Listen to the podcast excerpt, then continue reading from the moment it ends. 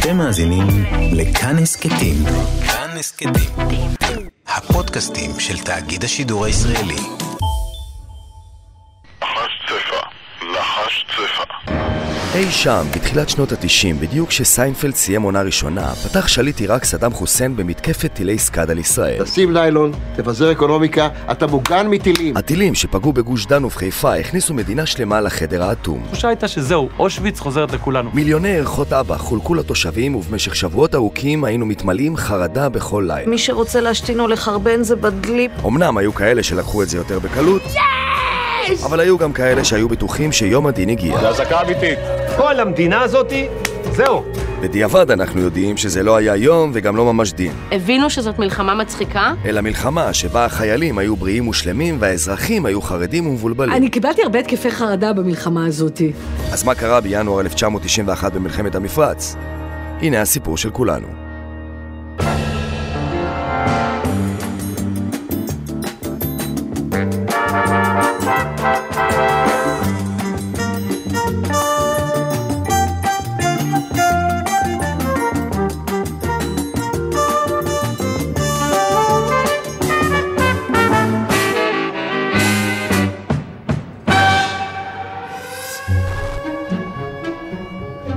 בת כמה היית במלחמת המפרץ?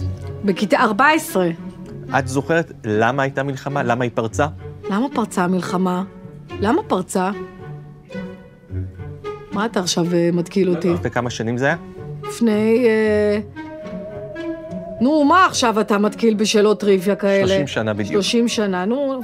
וואי, 30 שנה? ממה זה התחיל מלחמת המפרץ? תזכיר לי. סדאם חוסיין. היה חסר לי השם, סדאם חוסיין.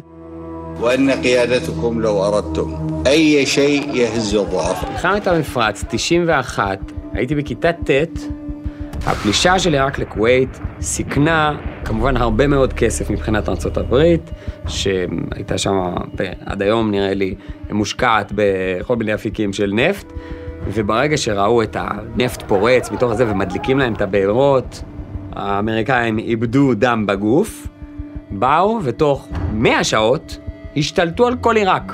מה שאני זוכר זה אי-ודאות. כל תקופת מלחמת המפרץ זה אי-ודאות. לעיראק, סדאם חוסיין, יש לו טילים כימיים עם גז עצבים, והוא עכשיו הולך לזרוק. כל המדינה הזאתי, זהו. בפעם הראשונה מאז קום המדינה מחולקות מסכות האב"ח לכל האזרחים.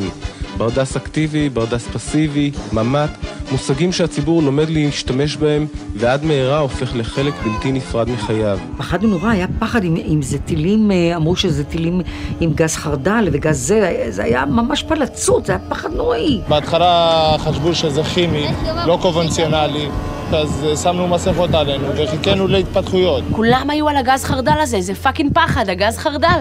תקשיבו, זה החומר שממנו פרדי קרוגר זה סיוטים. זה נורא מפחיד.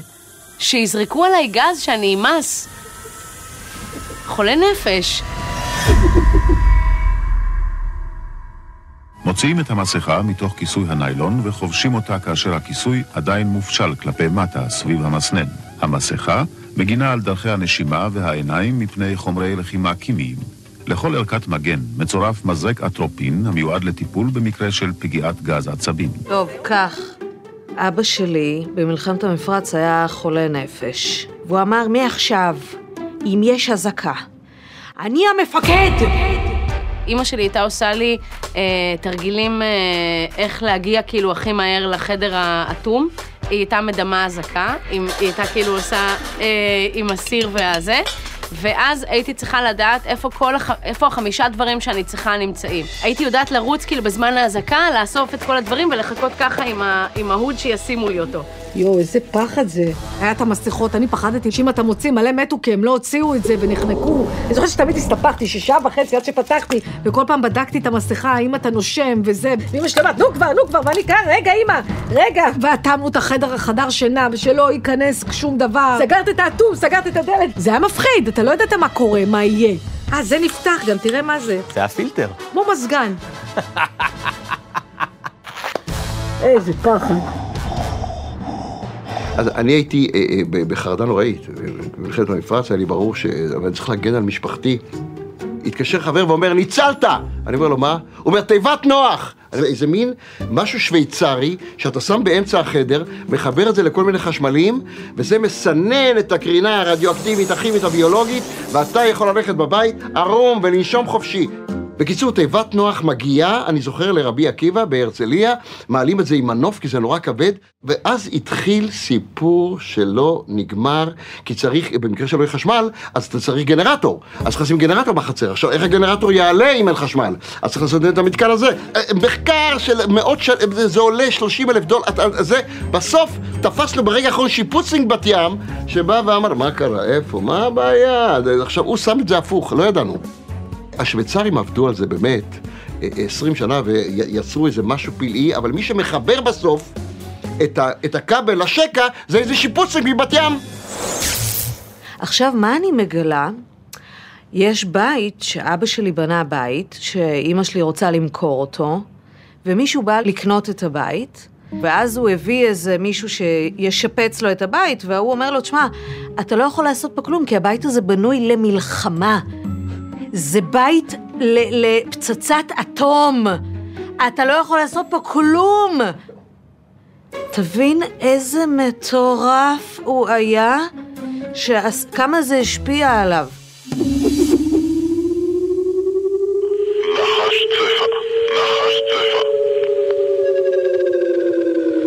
ובכן, זוהי הודעת דובר צה"ל, נדמה לי שכולנו מכירים את האות הזה הנשמע עכשיו. מדובר באזעקת אמת עקב התקפת טילים על ישראל. על כל תושבי ישראל לחבוש מיד את המסכות ולהסתגר בחדר האטום.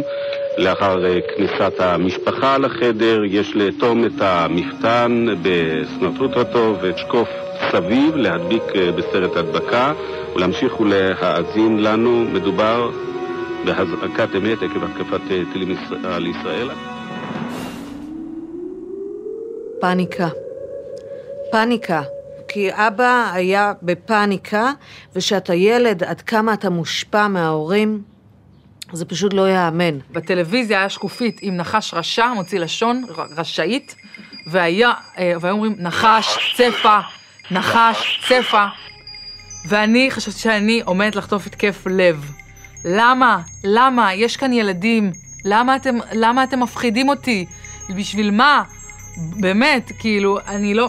הם רצו שניקח את זה ברצינות. נשמה, תסתכל מה קורה פה, יש איקסים על החלונות. אמא שלי שמה מגבת מתחת לדלת, כאילו אנחנו בפארק היורה, ויש קופסאות שימורים ו- וסיר, ואמא שלי עושה פיפי בסיר ואני מסתכלת עליה. תאמין לי שאני מפחדת, אתה לא צריך לשכנע אותי עם הנחש צפה הזה. הוא היה משוגע והוא אטם חדר ואמר לנו, שם דלי בחדר, אסור לצאת, ומי שרוצה להשתין או לחרבן זה בדלי בחדר. והיא שמה את המסכה הנוראית הזאת שנראית כמו זבוב רשע ביוני, משהו מהחלל, ש... והיא שמה את זה, ואני בינתיים אמורה להיחנק, כי המבוגר... אמרו קודם לשים להורים, שה...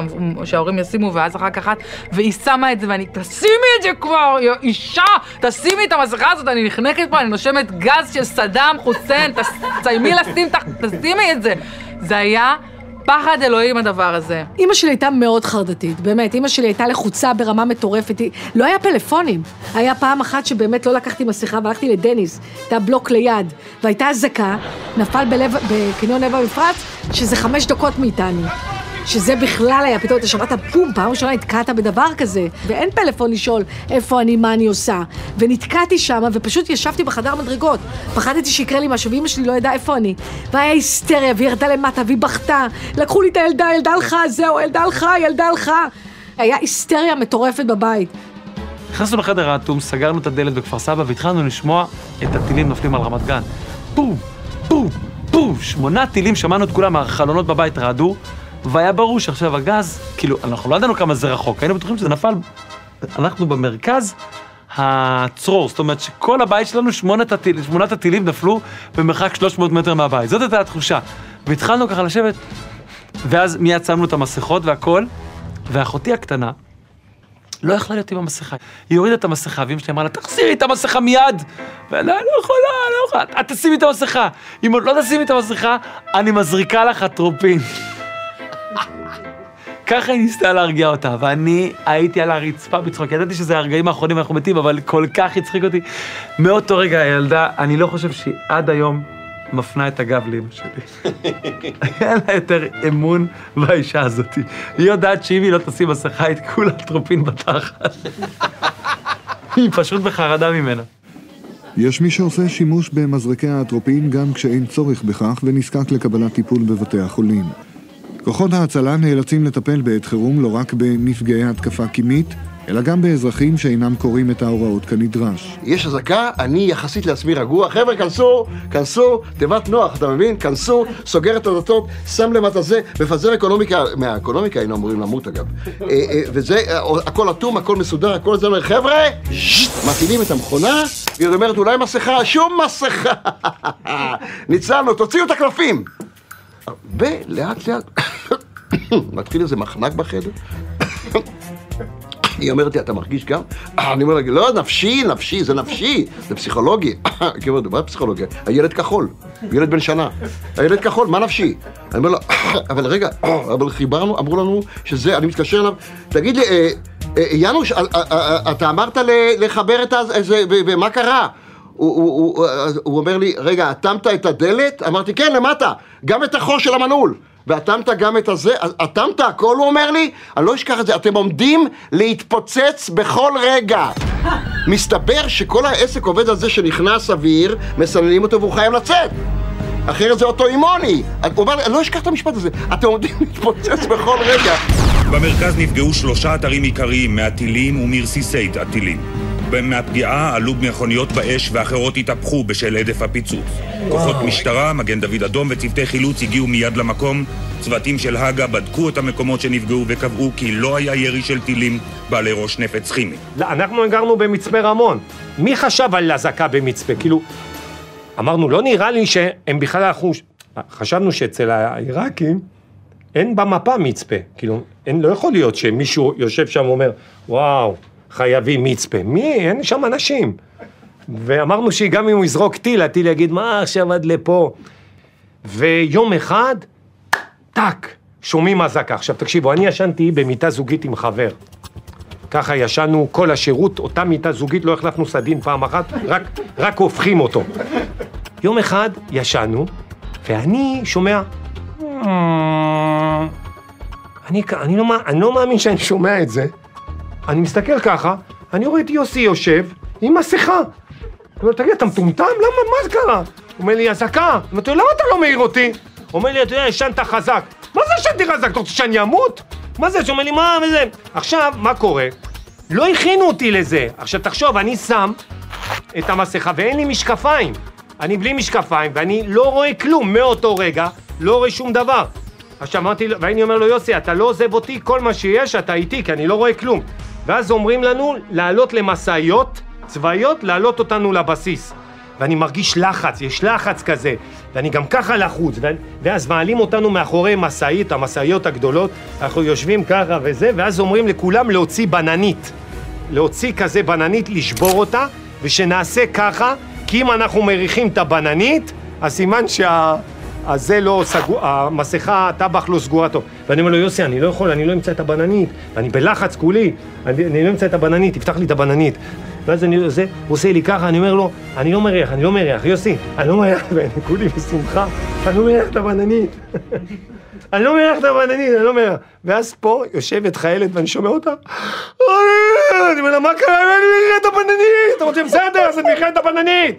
זה לא שנפל פה גז, אז עוד מעט, אז נסגור את זה. ואני כאילו, אתה מכיר את זה שאתה בלחץ ואתה, כאילו, אתה מוציא עליה את הלחץ שלך.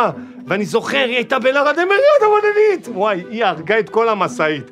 והיא הלחיצה כך, ואני אומר לה, ועכשיו את מריחה? אני יודע מריחה, אני אמרתי לה, תחשבי, יכול להיות שאת כבר מריחה כי כבר הרחת. כל מיני, וואי, חצי שעה של נסיעה מטורפת עם האיש שהריחה את הבננית. יש המון תלונות של אנשים לגבי החוג טילים. חוג טילים אמרת? חוג טילים. חוג טילים, אתה לא יודע שכל יש חוג ערב יש... קרמיקה, יש זה. אה.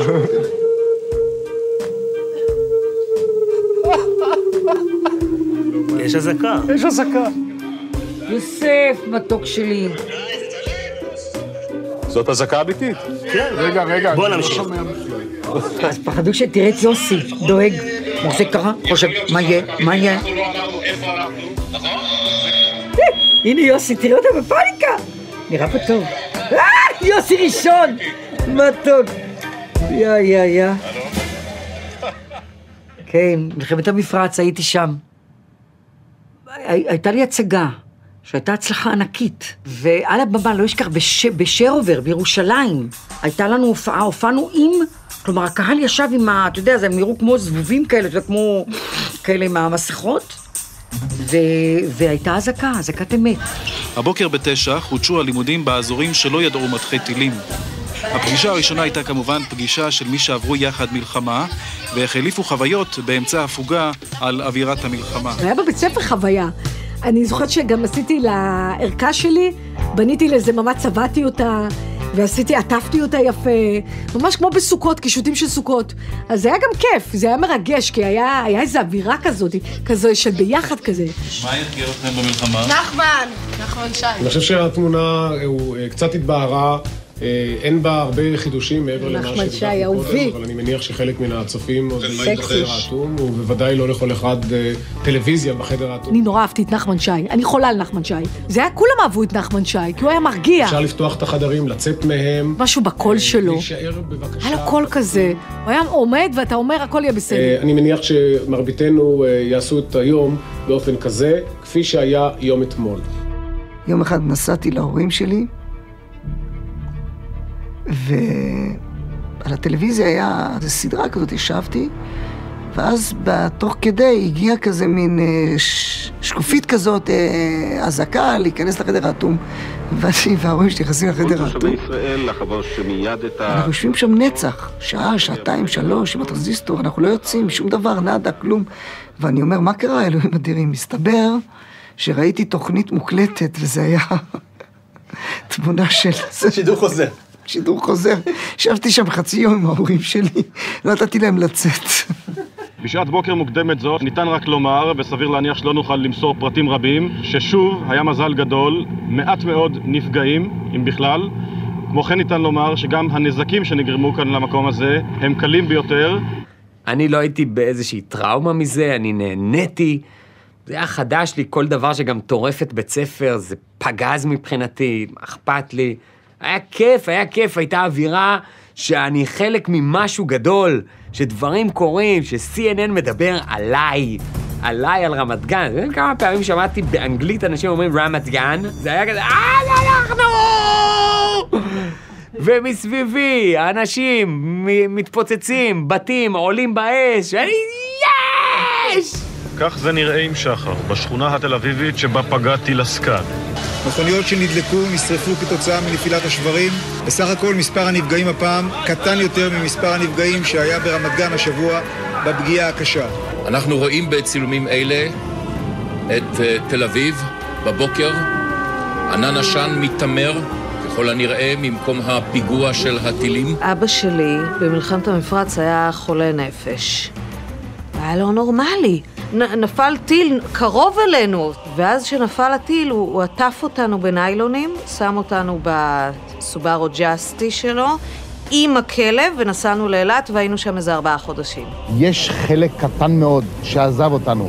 אני מבקש שיחזרו לכאן, שלא יהיו עריקים. שלא יהיו עריקים. זה, יש לנו נטייה, אלה שיורדים, העריקים. אדם שעוזב את עירו כשהיא במצב קשה, גם יעזוב את ארצו ומולדתו במצב קשה. הייתי עם העריקים, כן, זוכר את הרגע הזה, וואי, עריקים, זהו, עכשיו נזכרתי במשהו. אני זוכר שחזרתי לדירה לקחת דברים, ואני זוכר שהקירות דיברו אליי, אמרו לי, חתיכת זבל, נטשת אותנו. שמעתי את הקיר, אומר לי, חתיכת דובלה קטן ומושתן, השארת אותנו פה לבד. אני זוכר את הרגע הזה שהקירות דיברו אליי. יא חתיכת דובלה קטן ומושתן, השארת אותנו פה לבד. אז אחרי כמה שבועות של פחד וחרדה מטילים כימיים שלא הגיעו, פתאום הבנו שהמלחמה המוזרה הזאת שעוברת עלינו, היא כנראה גם המלחמה הכי מצחיקה שעוברת עלינו. אני בשידור, אני רוצה להיכנס לשידור! אני בשידור! נחש צבע! שקט ולוחמה מאיים במלחמה מי אתה ומה אתה שעוטית בגן אדון סדן ימית ומה מדלן, גנבת טרופנת לאללה? תגידו, נכון נחמן שי זה אלוהים? מה קרה? זה התחיל, זה התחיל, איפה המסכה? איפה המבט? איפה הברדלס? שב, שב, שב, שב, שב, תירגע. תירגע, עכשיו, אני סוגר. מפחד? מי מפחד? מה השעה? חמישה לשבע. חמישה לשבע. אתם יודעים מה ההבדל בין טיל לפיל? מה? טיל אפשר להפיל, פיל אי אפשר להטיל. אני מדבר בתור תרנגולת. הכנסת את הפפיון ואת הקוקו לתוך המסכה. האמת, שאלה טובה. תראה, בהתחלה היו לי בעיות, רק מהקשרים שיש לי עם מגה, קיבלתי מסכה של דתיים ושמתי אותה הפוך. זה אני, חמודה. יש שם את קלרה שיושבת ומדברת על אה, אזור א', אזור ב', עשיתי קטע כזה מצחיק. בהתחלה נסענו לאח- לאחות של בעלי בירושלים, פה. נגמר בריב. נסענו לגיסתי בבאר שבע, נגמר בריב.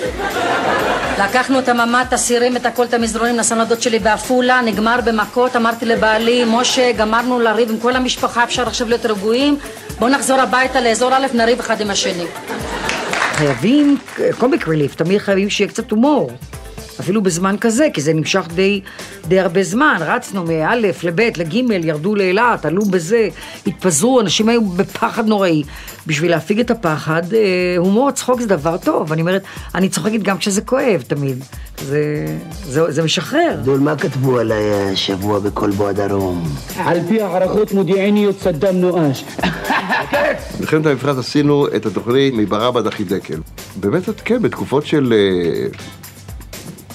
של אה, אימה, אז, אז, אז אה, יש איזה צורך ליצור. ובכן, הבאנו שוב אל אולפנינו את המומחה שלנו לענייני מה יהיה הבבא בובה. אני אוהבת ששניים עושים אה, דמויות, כאילו דמויות, והראשון קיים רק בשביל להרים לשני. היום אנחנו נדבר על המילה אריק. אריק, אריק, אריק. לא יפה, אריק חמש. חמש אותיות, השלב שלוש. זה שזה תמיד גם הולך לגימטריה, זה כל כך מצחיק. מכל התיאוריות, גימטריה זה הכי קשקוש. תן לי את הכיסא, אני רוצה לשבת. וואי, זה מדהים. זה מדהים. זה, זה דמות מצחיקה והיא טיימלס בעיניי. ארבע פעמים נון, זה לא בריבוע. אני, אחד הדברים שכאילו אני הכי זוכרת זה שהיה לא, היה קשה, היה כאילו מלחיץ, וכולם לא היו ב... לא הייתה אווירה טובה. אה, ואני זוכרת שאני רואה את אבא שלי ואימא שלי רואים ספציפית את הבבא בוב, את זה. אני זוכרת שהם צוחקים, כאילו, כעסתי, כאילו, אמרתי, אל מה אתם צוחקים פתאום? אבא שלי או אימא שלי, מישהו הסביר לי, הוא אמר, זה... הוא לא באמת. זה מוני. מה שזה. הוא רוצה לשמח אותנו. וההבנה שכאילו, זה מה שהוא עושה בחיים, היא, היא fucked me up, כאילו. אתה כזה, הוא משמח? גם אני רוצה לשמח. זה היה כאילו א', ב', ג', הכי כאילו פשוט. אני זוכרת את החוויה של מלחמת המפרץ כ... כ... יש עבודה כזאת. שלוש שנים הוא יכול לשבת שם בבונקר בלי להוציא את הפסקלי החוצה. מה אתה אומר? ומה הוא יאכל כל הזמן? יש לו בפריזר שלו כל כך הרבה לאפות עם פיתות עיראקיות שהוא יכול לאכול שלוש שנים. הכי מצחיק היה, שאני לא יודע איך זה קרה, אבל צוות של ה-BBC הגיע אלינו הביתה וחי איתנו שבוע. וחיכינו לאזעקה, וזה לא בא. לא היה. בזמן שהם היו אצלנו, לא היו אזעקות. והיה כל כך לא נעים, זה היה כזה, יואו, זה תמיד קורה עכשיו, אנחנו מה זה מתנצלים, כאילו, וואי, וואי, וואי, וואי. רוצים לשתות עוד תה, לא? אוקיי, בסדר. ואז הם ביימו כניסה שלנו לחדר האטום.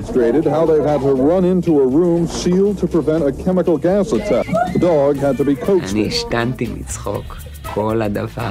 הם ניסו לעשות שיהיה דרמה, לא היה דרמה, לא היה כלום. אני בועט באחי, הוא בועט בי צחוקים, שמים את המסכה, אני עם המסכה ככה. החדר האטום, אבא שלי צוחק. אבא שלי שם לנו קסדות של הטוסטוס, יש לו קסדות של הטוסטוס חצי כאלה. איזה מלחמה מגוחכת. תת-אלוף שי, זה באמת נגמר? זה נגמר אה, מבחינה אחת, אה, שכל אה, ישראלי אה, יכול להניח את ערכת המגן, ערכת המגן שלו בבית ולהתנהג כפי שהוא התנהג קודם. זה לא נגמר עדיין מבחינת צה"ל, אנחנו ממשיכים באותו מצב של כוננות. זוכרת שאימא שלי, כשנגמרה המלחמה, אמא הייתה לה שמנת ובקבוק יין, היא שפכה את השמנת, זרקה את הבקבוק יין. מה? כן, נגמרה לה, היא עשתה עוגה. אז היה לה שמן ביד והיא נהרה, יש! והיה לה בקבוק יין וזרקה. המלחמה נגמרה, כן, ככה זה מגיבים בפולין. תריצו 30 שנה קדימה. שוב אנחנו מותקפים ממרחק אלפי קילומטרים ממזרח, שוב בלי שחייל אחד יכול להגן עלינו, שוב יושבים בבתים, שוב רק מקווים לא להיפגע. קודם כל, אה, אה, אה, הבטיחו לנו שיריות ניילון באקונומיקה יגנו עלינו מפני הטילים, ואנחנו האמנו. אנחנו מתפלאים על הקורונה? הכל אפשר למכור לנו, גם לקורונה, אם מישהו יגיד משהו, שיתוש, אתה אוכל יתוש ואין קורונה, אנחנו נעשה את זה. כי אנחנו פראיירים. אני יכולה להבין למה משווים מלחמת המפרץ לקורונה. אה, אמא ואבא חסרי אונים, אז, אז זה חרדה כזאת של אה, מה יהיה, אה, האם אנחנו נמות או לא נמות, וגם מה יהיה עם המשק. האם אנחנו נשתקם מזה? האם אנשים יהיה להם מה לאכול אחרי המלחמה? אני חושבת שההורים צריכים ממש לעבוד טוב טוב על הילדים, ולעשות להם החיים יפים כמו שצריך, אה, לקחת, לגשת לזה ברצינות, ואל אה, אל תתלוננו על זה שהם אה, בבית מטפסים על וילונות וזה, כי, כי, כי הם מפחדים. ואני מייעץ לכם בתור אחת שאין לה ילדים. תתמודדו עם זה, לא אכפת לי. והמשק חוזר הבוקר, אצלנו לעבודה רגילה, הילדים עודם בבית. מה עושים עם הילדים? לא דומה. למה לא? לא דומה, לא דומה, כי לא... שם היה, היה בן אדם, הייתה מדינה. פה אנחנו לא יודעים. איך אומרים? אה, זה כזה אויב בלתי נראה, שזה חזק. לא יודע, ככל שאתה מתבגר אתה נהיה פחדן יותר, לא יודע, אני... בחדר האטום חלם ליאת בן השש שהוא אוכל גלידה על חוף תל אביב והתפלל. שמה התפללת כל הלילה? אה, שאנחנו לא נלבש את המסכות. זה באמת מזכיר את הקורונה. עכשיו, מסכות, זה... הגורם המפתיע, זה נראה לי זה דומה, כי גם הקורונה וגם מלחמת המפרץ זה היה ראשוני.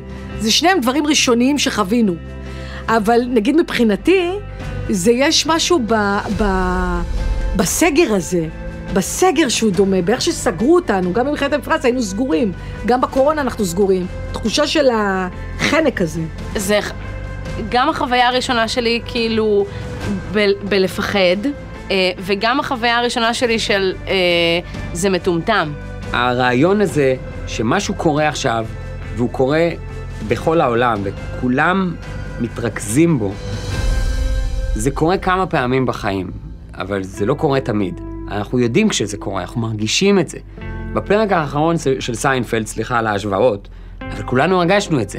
כולנו אמרנו, קורה פה משהו עכשיו, משהו בחוויה הקולקטיבית העולמית קורה עכשיו, ואני חלק מזה. והעניין הסימולטני הוא הכל, הוא להרגיש שאתה חווה את העכשיו. ואנחנו מעט מאוד חווים את העכשיו. אנחנו כל הזמן במה יהיה, מה היה, מה יהיה, מה היה, מה יהיה, מה היה. ולחוות את העכשיו, זה רק המציאות יכולה לעשות לך את זה עם, עם איזו סתירה חזקה לפנים. אז מלחמת המפרץ הייתה, אתה לא עושה יותר כלום, אתה רק בחדר עם ההורים שלך וזה המסכה, מה, מה, כולם ככה, כולם ככה. וזה מכריח אותך להיות בכאן ועכשיו ולהבין שאתה יחד עם כולם, וזה קורה עכשיו. אז זה גם קרה במלחמת המפרץ, וזה גם קרה בקורונה. אנחנו פשוט כולנו מרגישים שאנחנו זהים כבני אדם בכל מקום בעולם. כולנו מגוחכים, כולנו עלובים, וזה נפלא. יואו, אני לא אשכח את זה בחיים. אתם יודעים מה הסיפור הכי מצחיק במצפה רמון? שיש שם מקום שנקרא צומת הרוחות. יום אחד אני יושב בצומת, וזה, ואני עושה ככה, אומר לי באר שבע. אני אומר, וואלה, שיחקתי אותה, טרמפ לבאר שבע. יושב באוטו, מתחיל, מרגיש רוח וקור מטורף. עכשיו, מי ש... אתה צריכים להבין, אין תאורה, אין תאורה. זה, התאורה היא רק של המכוניות, אין כלום. ונוסעים, זה היה שעה מאוחרת, אין אפילו מכונית שבאה ממול, כלום. נוסעים ככה, ואני מרגיש רוח, אני מסתכל ככה, אני אומר, וואלה, איזה קור באוטו הזה. איזה קור. ואני מסתכל, לא רואה כלום פתוח, ואני אומר, בואנה, קפוא פה למות. ונוסעים, נוסעים ככה, ו- ו- ופתאום אני, אני מסתכל ככה, אני שואל, אני אומר להוא, אה, אתה יודע, אתה, אתה חייל, אתה מתבייש לדבר, מישהו אסף אותך. אני אומר לו, סליחה, אתה יכול, יש לך... אחרי רבע שעה אני אומר, תגיד לי אתה, יש לך איזה משהו פתוח, ממש, סליחה, אבל ממש ממש קר לי. הוא אומר לי, מה, אתה רציני אחי? אמרתי לו, מה? הוא אומר לי, מה, אתה לא רואה שאין זכוכית? אמרתי לו, מה? הוא אומר אני נוסע לבאר שבע, פרצו לי את האוטו, אני נוסע לשים זכוכית, הוא נוסע בלי זכוכית. אתם מבינים, הקדימה שלו, ולא שמתי לב בכלל שאין זכוכית.